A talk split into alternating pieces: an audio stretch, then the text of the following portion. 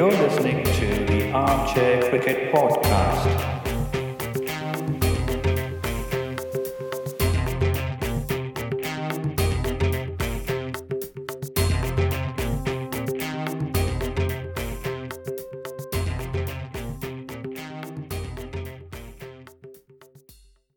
Hello all. Welcome to a special episode of Armchair Cricket where we will be reviewing the World Cup so far with the Cricketers New Zealand. Right? If you remember, they had once already done an episode with us. We had reviewed the New Zealand team with them. So in this case, they're back to help us review how the World Cup is progressing from New Zealand other team perspective. So I would like to welcome Adam from the Cricketers New Zealand onto the podcast. Hello, Adam. Hello, Ajit. Uh, great to be joining you on uh, on the on your episode of your podcast. Thanks a lot. So it's always a pleasure hosting you guys, and uh, you bring a very unique uh, Kiwi perspective, and uh, also not only that. So it's always nice to have you guys. So let's get into it. Um, we are recording this just before the match of uh, Pakistan versus South Africa. So I think we had a couple of very memorable matches yesterday. So let's start off with the last one, New Zealand versus West Indies. Did you catch this, Adam?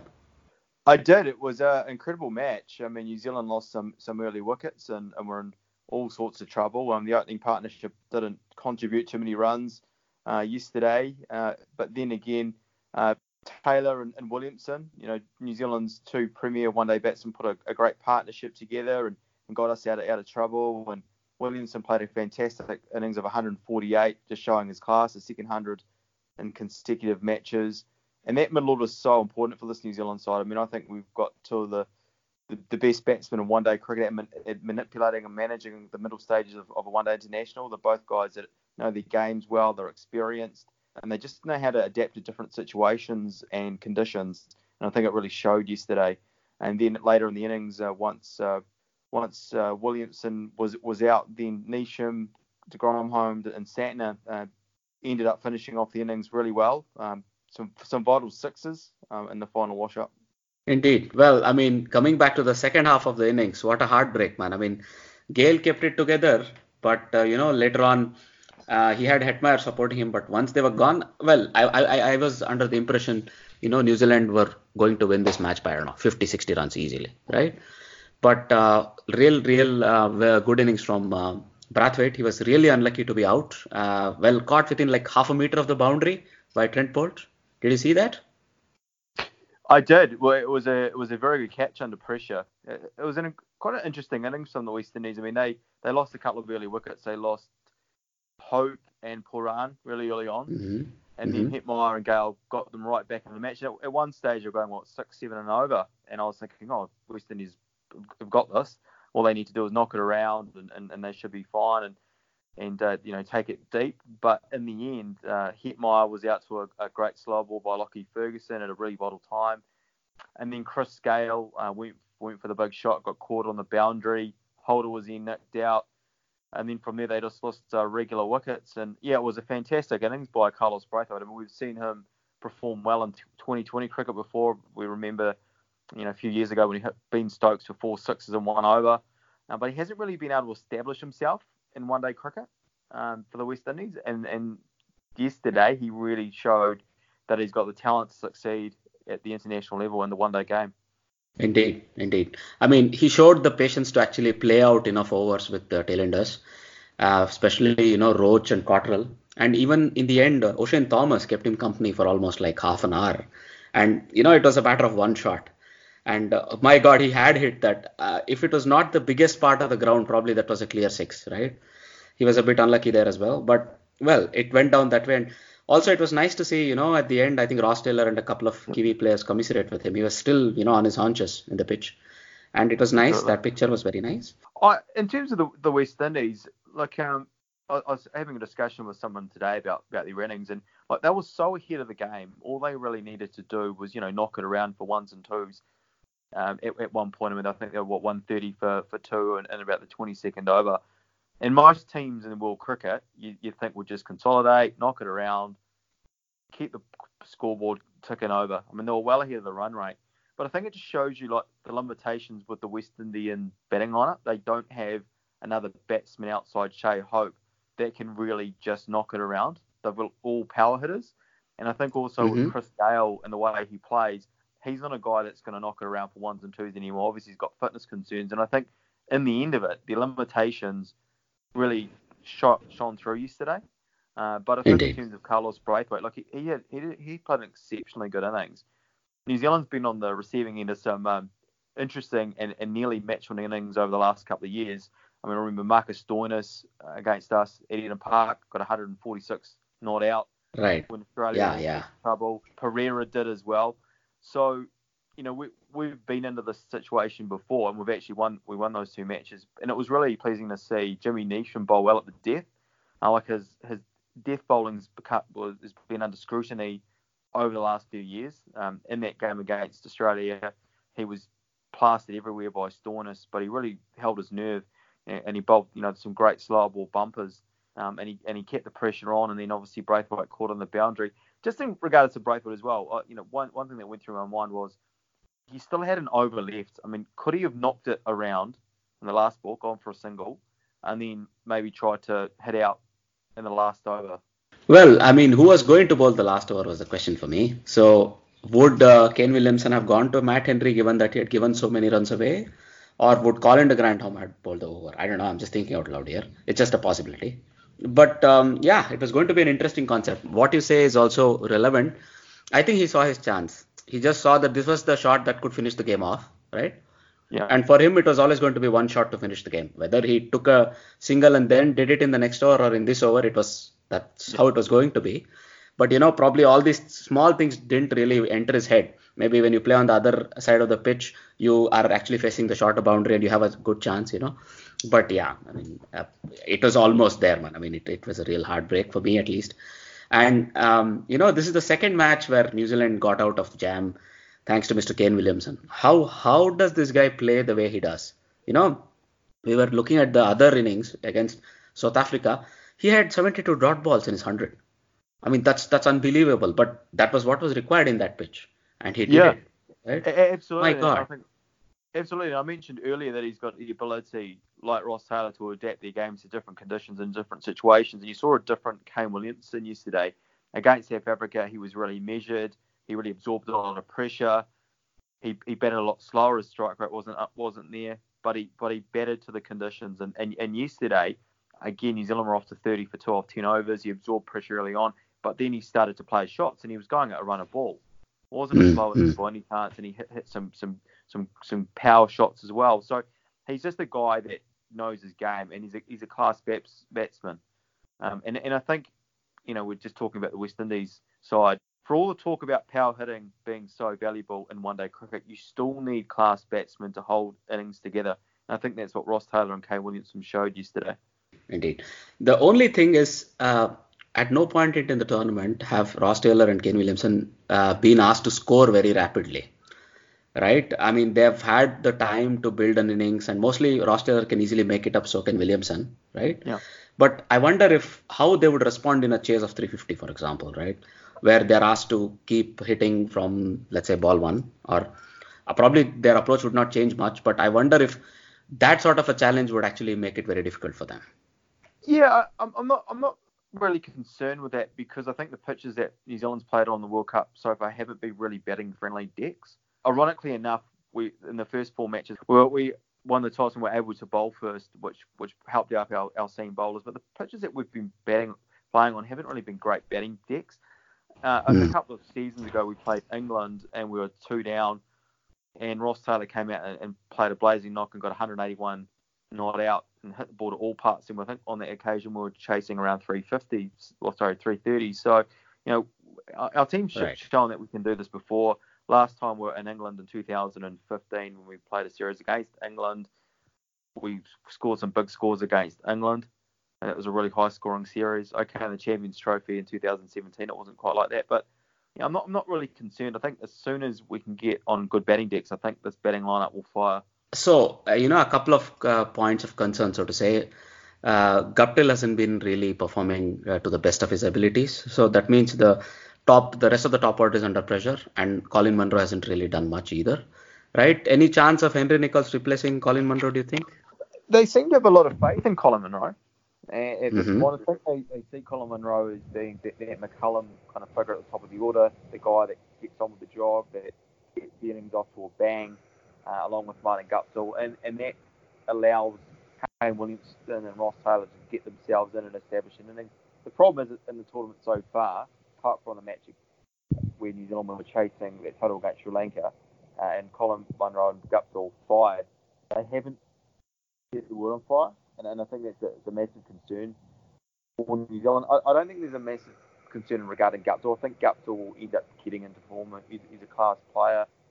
He's shown in the 2015 World Cup. He was out of form early on in that tournament, and he scored 100 against Bangladesh, and he scored obviously that 237 not out against West Indies in the in the quarter final. You know, one of the best innings you'll see in one-day cricket. Colin Munro's a big concern because it's not just this World Cup. It's been formed for the last couple of years. He's a makeshift opener at best. Before becoming an opener in the one-day arena for the Black Caps, he actually didn't bat in the opening position in List A cricket. So it's kind of like a new role for him. I don't think he's really cemented himself in the in the Black Caps one-day side. Well, how about the middle order again? You know, Ross Taylor is doing his job, but you know, Tom Latham doesn't really fire. And Jimmy Neesham, uh, I think he's done his bit, and Colin de Grandhomme adds a bit of power there, right? And he showed it really also in the game against South Africa. But is that a concern at all, or are we uh, feeling okay about the New Zealand middle order? Uh, yeah.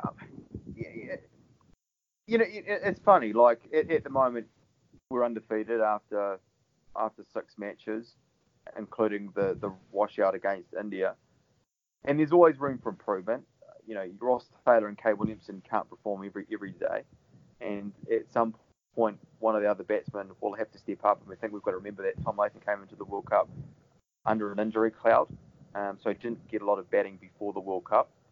Um, I'm sure that he'll he'll get some form soon. Uh, right. Colton Gronholm batted extremely well against South Africa. Actually had an all-round great game against South Africa, picked up wickets and also scored that valuable 70 runs at, at the end. Um, Jimmy Neesham you're right. He's played some, some crucial little innings. He hasn't had an opportunity to have a really long bat, but he's just played some, some crucial little cameos. Uh, Mitchell Santner as well played a good little knock against Bangladesh.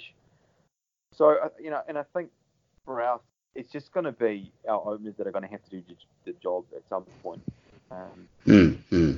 Hopefully, right. it'll be a game because it will be against a pretty good Pakistan attack.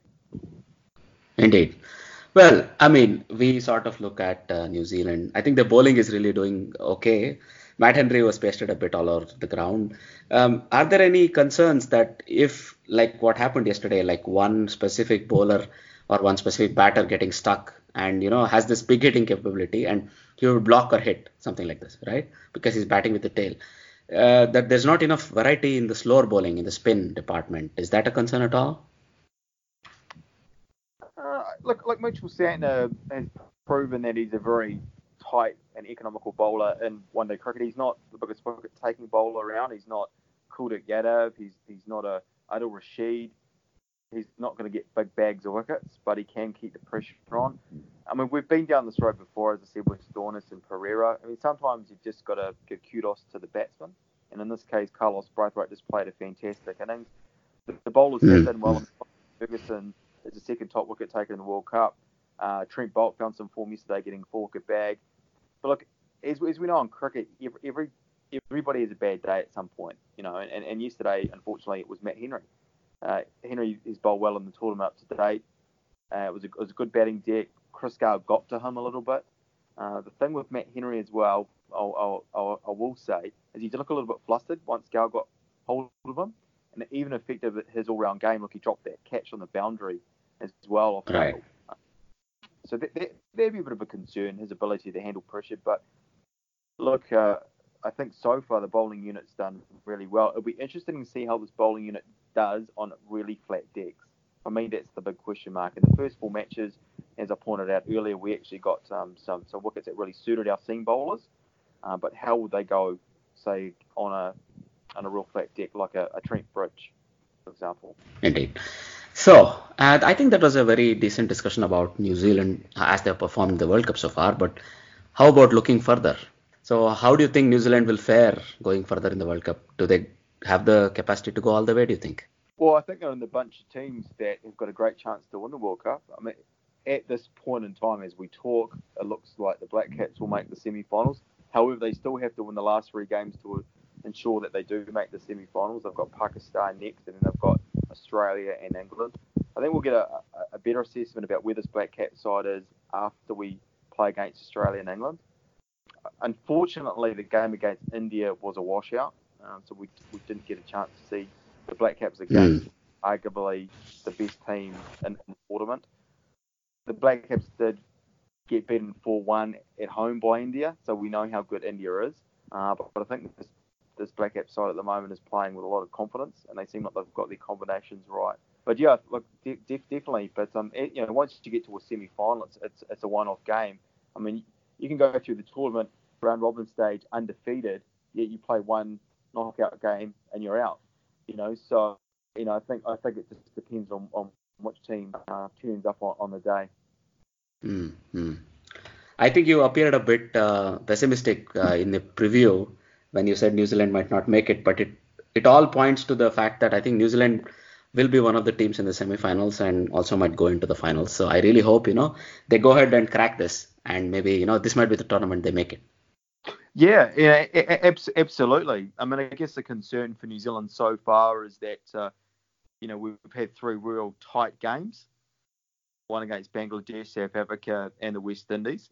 So the margin between our worst performance and our best performance is is, is, is really small. Um, you look at teams like England and India; uh, they seem to be able to really perform uh, exceptionally well on, on occasions. But you know, look look, England got beaten by Sri Lanka, which was unexpected and then India, you know, nearly got tipped up by Afghanistan. You know, so you know, I mean, who knows? I mean, may, maybe the the close matches will, will make us match hardened going into the semi-finals. Indeed.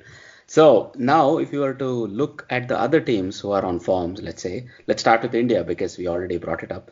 So India nearly got tipped over by Afghanistan. It was a really, really tight contest. Were you able to follow this? I I didn't watch it uh, I did look on Cricinfo and, and I was you know surprised that Afghanistan got so close, nearly tipping over India. And I, it's funny with cricket, you know, Afghanistan were actually mauled by England, you know, a few days ago. Yet they come out and they play ex- exceptionally well against a great Indian side, and it just shows you, I guess, the fortitude and also the character in the Afghanistan side to be under that much pressure against England, you come out against India and really perform well. So it was great time for Afghanistan, you know, and, and they've had a pretty poor World Cup so far, so they played ex- exceptionally well. In terms of the mm. Indian side, uh, Indian, look, you just sometimes teams just have one of those days where things just don't quite click. Uh, so I wouldn't be concerned from an Indian perspective. I mean, Bumrah bowled well in the death. Shami got a hat trick, um, so that was a, a plus for them. And their bowlers all performed well. Uh, I think Virat Kohli so far has had a relatively quiet tournament. He hasn't got a 100 mm. yet. Mm. So, from an Indian perspective, I mean, look, you have to be excited on the prospect that he's got at some point should hit form. Yeah, you're probably right. And, you know, there was a bit of a concern there. And, you know, India were going to have one bad day. For sure, they were going to have one bad day, right? So, with that in mind, I think it's good that they had this one bad day or this sort of a warning sort of a match earlier on. And probably they can now make it more competitive and make sure they uh, iron out all these stupid errors that crept into the game yesterday. It was a more sticky pitch than most people assumed, I guess, because Afghanistan did well and they had four spinners that they could use. And that brought out, I think, the stickiness of the pitch got really exacerbated when they did that because even people like Dhoni struggled yesterday. Jadhav struggled. Everybody, Rahul struggled. Rohit Sharma was out very early. So when you look at all that, it's very clear that you know it was a sticky pitch, and of course India had, had some good spinners, so they were able to push it through and nearly not um, give it away. And of course the hat trick at the end by Shami was really really impressive. Yeah. So he wrapped it up very very cleverly. So um, I think uh, going on with the form, I think India is still one of the form teams and the teams to beat. How about England? Do you think, Adam? Wow, yeah. I mean, you know, England's a funny side at the moment, aren't they? You know, like they they they they thumped South Africa in, the, in their first match. They lose to mm. Pakistan. Then you know they they trying to think the next match that they played. They hammer the West Indies. Uh, yeah. Then suddenly against Sri Lanka they get tipped up. I still think mm. they're one of the top teams. I, I I don't think they should be concerned about losing to Sri Lanka at all. I think they'll bounce back. I think it's a I think they're really missing Jason Roy at the moment. Uh, you know, Jason Roy's one of the, the form batsmen in, in World One Day cricket, and I think they're really missing the services. No, no disrespect Right. to James Vince. I think Mm, mm. Uh, the loss of Roy's been a, a massive blow to them. Jonny Bairstow's had a relatively quiet World Cup. I, I was predicting he was going to be one of the stars of the World Cup, but you know, so far he's averaging about 40 with the bat, which isn't bad. But uh, Hmm. you know, take out his performance against Afghanistan, he hasn't really performed the way I, I thought he would. Uh, hasn't had those dynamic innings, and even against Afghanistan, he was pretty measured, wasn't he? I mean, Right. going like a run of ball, you know, usually he's you know, 100 off 70 and really dominating Hmm. um, attacks. Uh, Jos Buttler a little bit as well, even though he's got 100.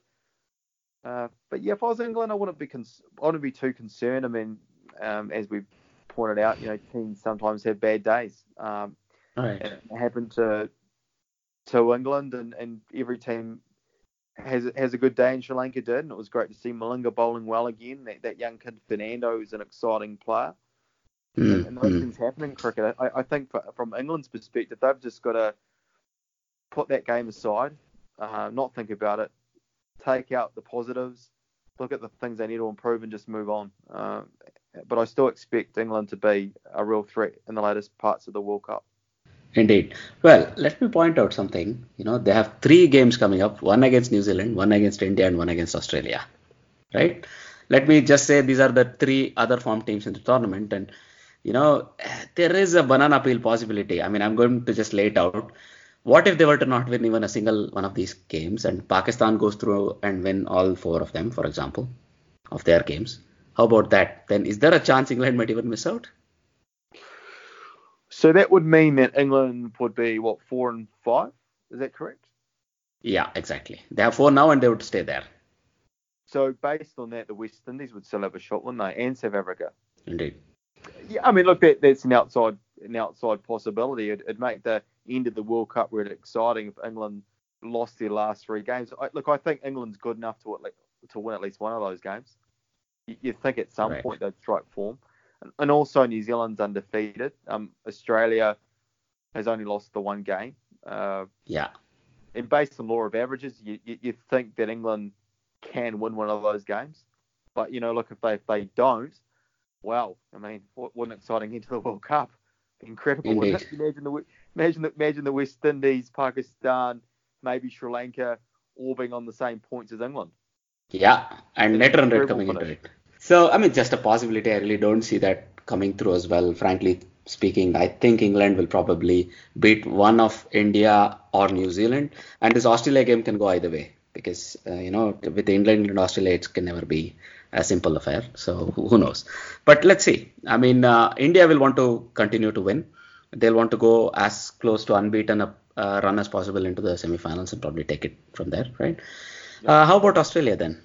Yeah, Australia have been exceptional in the World Cup so far. I mean, David Warner and Finch have been on, on form. You know, David Warner got um, a little bit of criticism for, for batting slowly early on in the in the tournament, but Hmm. look how well he's he batted against Bangladesh. Uh, Yes. extremely well. I actually stayed up and watched that innings. It was an incredible innings uh, by David Warner. Uh, smashed it all around the place. At one point, I was actually thinking he was going to go on and get a double century, and then Sarkar bowled that, that slow ball bouncer, and he was caught Right. at, at short third man. Uh, but yeah, Mm. that was an incredible innings. Um, Khawaja as well batted extremely well, and then Glenn Maxwell came out and played a, little blinder. So yeah, Australia Australia played really well so far. And you think about that first game against the the West Indies when they're when they're in all sorts of trouble. Uh, Oshane Thomas got them on the back foot, and they just and they, and they were able to recover. Coulter-Nile played that incredible innings, and then, Mm. then from there Australia's got a lot of momentum. Mitchell Starc again proving he's one of the best one-day bowlers in the world. On top of the wickets tally with 15 wickets, along with Jofra Archer. For me, the the concern with Australia is their support cast outside Starc and Cummins. For me, that's a massive concern for them. It's that, that first change seamer. And that's where I think they really miss someone like Josh Hazlewood or a Jhye Richardson. I'm not really convinced about their spinners at the moment. I think Stoinis is a bit loose with his bowling. Batsmen can really get after him.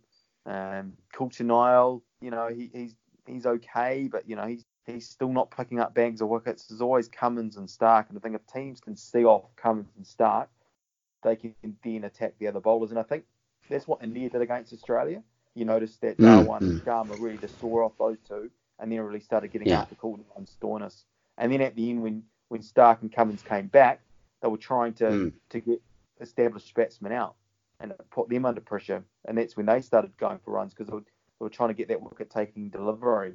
And, and and, and I think for, for a lot of teams, that's going to be the key is seeing off Starc and Cummins.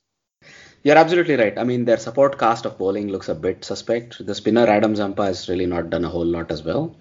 And uh, Glenn Maxwell has had an occasional good game uh, because he's able to also deliver six to eight overs with the ball. But you know, Stoinis or Glenn Maxwell, one of these two, yeah, their fourth and fifth bowlers can be really a problem for them. That's right. But I mean, they have also won, let's say, five of their games only losing to India, and they'll need only one win from here. So I somehow tip Australia to make the semi-finals, and once they're in the knockout side, it's a different Australian team always, right? Yeah, I mean, look, they've got a, a fantastic history in one-day cricket, don't they? Uh, especially at, at World Cups. You know, they many Mm, they've mm. made so many finals and, and, and won the tournament on, on, on many occasions. I mean, when you look at this Australian side, though, I wouldn't put it up there with one of the great Australian sides either, um, which kind of says something for me. Um, I mean, even though they've got some class players, there's still a few chinks in their armour I think that teams can get to. Uh, the, the thing, the, All right. positive for Australia has just been their, their top order. Indeed, the top four are really solid, and um, yeah, I think they might get them out of trouble many times. But I'm also curious against a properly solid bowling attack like in England or in India. India they did come up a little short. So against England in one of the upcoming games, for example, it'll be an interesting also uh, you know uh, experiment for them to see if you know they can probably solidify it a bit more. But if England bat first and they get to around 330, 350, it's going to be a really good match, I think, because they'll also get to test themselves and see how how far they can stretch themselves. And maybe the middle order gets to I don't know chase 100 or 60 balls. Uh, it'll be an interesting challenge for the Australian team, I think. Right? Absolutely. But uh, now, if you were to just finish off and look at the scenarios for the semifinals, you know, uh, there has been an interesting uh, article in Cricinfo. I don't know if you saw it. There are some interesting uh, semifinal scenarios, but one of those we already discussed. If England were to not win another game or just win one of those games, they would be neck and neck with many teams. So outside of India, New Zealand, England, Australia, do you see any possibility of any other team make the semifinal at all? Well, it all, I mean, it all depends on whether those four teams that you mentioned lose matches in the in the remaining rounds. So Pakistan's on three points, aren't they? West Indies are on three points, so they'd have to Right. win their last three games. So that would take them Mm. what to the to eleven. Uh, if Sri Yeah. Lanka won their last three games, they would get to twelve Yeah. but then it, re- it also relies on other results. So, I mean, look at New Zealand, for example. Like, we're on 11 points with three matches to go. If we were to lose to Pakistan, England, and Australia, then we would be Mm. on 11 points. But I think the advantage for New Zealand is, is our run rate. Our net run rate at the moment is very, very good. And it just kind of shows Mm, you how mm. vital that match was against the West Indies yesterday and also against South Africa. If we would have lost one of those matches, then we Right. would have been under a little bit more pressure uh, with teams Mm, under us mm. still having a chance to, to win, and then the West Indies would have been on five points. So, you know, it just shows you the matter of meters between winning a match and losing a match, isn't it? I mean, the, you're right. The Brathwaite hits a six, the West Indies win the game, and they're still in the tournament. Uh, Right. so I think it's probably at the moment when you when you realistically look at it, you would say that the top four is is, is sealed. I mean, I think from from memory, Sri Lanka's got final three matches is actually quite tough. Um, so I wouldn't expect them to win all three games. But I think Mm. Pakistan is probably the only side that could mount a bit of a challenge at the top four. But they've got to win all four games and and hope that one of the teams in the top four loses the odd game Right, right. Yeah, I think I d- agree with you there. I don't see a possibility of an upset. It's going to be those four. And from here, uh, if I were to put you on the spot, who will win the tournament, Adam? Actually, I'll just I'll just also make a note. Bangladesh are on five points, so let's not write off Bangladesh. I think uh, you know they could win their last three. Um, Hmm, hmm, hmm. All right. So let's see if one of those four teams, you know, Bangladesh, Sri Lanka, West Indies, and Pakistan can still throw their hat into the semifinals. But if it all goes to plan, if the other four teams, India, uh, Australia, New Zealand, and England, sort of seal the semifinal spots, whom do you think will win the tournament? to, to be honest, I'm not, I'm not, I'm not, 100% sure. I think it all depends on, on pitch conditions, who wins the toss. uh, lots of different things. I think, like looking at the Indian side, for example, you, you'd think they'd be the, the best equipped team to win the tournament in, in just about every condition. You think about their Hmm. bowling lineup. They've Right. got two exceptional opening bowlers, two great spinners, and, and, and a very incredible death bowler in Bumrah. So you'd, you'd think that they'd be the team that could that would probably win it if I was gonna if I was gonna pick a favourite. I, I think for Right. India though, um, they've lost Dhawan and he's a massive loss. He's one of the best one day batsmen in the world um, Mm, in the mm. position. So I think they're going to really miss him. So I, I do expect Kohli to hit form at some point. Like he's he has made some good scores. I mean, he scored some runs yesterday against Afghanistan, but he hasn't really stamped his mark on the tournament yet. And, and I think that uh, with three matches remaining in the round robin and also the semi-finals, I think it's a big chance for for to Kohli to really lead this Indian side. So if I was going to pick a winner from here, I'd probably say India. I think I think New Zealand's got a great chance uh, as, as Mm. well, but I guess it all depends on, on the day. You know, I think any one of these teams can beat each other. I know that's sitting on the fence a little bit. Um, yeah. But uh, yeah, it all come. it'll, for me, it all comes down to that. I mean, are the, are the pitches going to be batting friendly come semi-final time? Will there be rain around? Um, will it be seaming? You know, if, if New Mm. Zealand were to get say India and and they and they get a green pitch and they send India in, uh, you know, great chance for us to knock over the Indian top order and, and rip in and, and and, and and win the match against India. You know, I, I think it just depends on, on many different factors. All right. Well, uh, for our sakes, let's really hope it's going to be an India New Zealand final and may the best team win, right? Yeah, absolutely. You know, and, and New Zealand's been in the semi-finals for so many occasions. In 2015, we made our first World Cup final, which was awesome.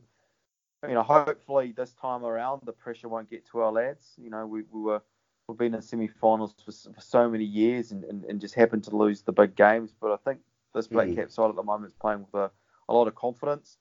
You know, we've had three Right. extremely close games in the tournament. Uh, That may have made us a little bit more match hardened. The other thing as well with that with the Black Cap side as well is we didn't play a lot of lead up games coming into the World Cup, so a lot of our boys might be a little bit more fresh than some of the other teams.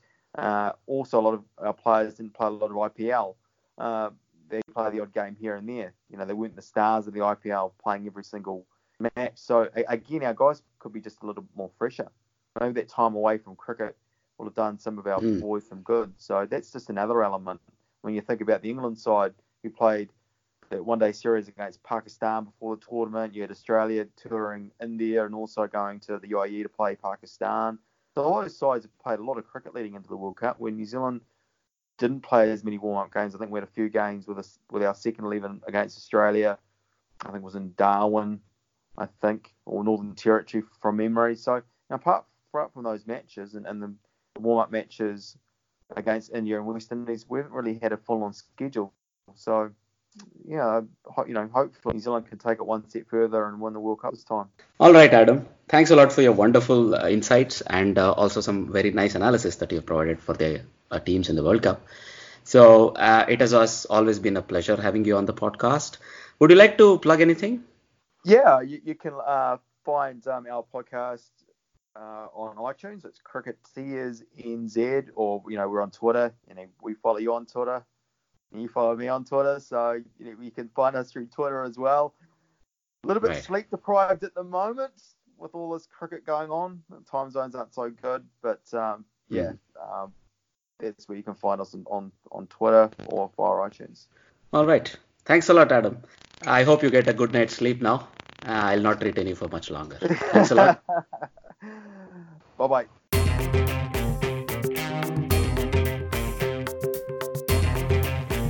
You're listening to the Armchair Cricket Podcast.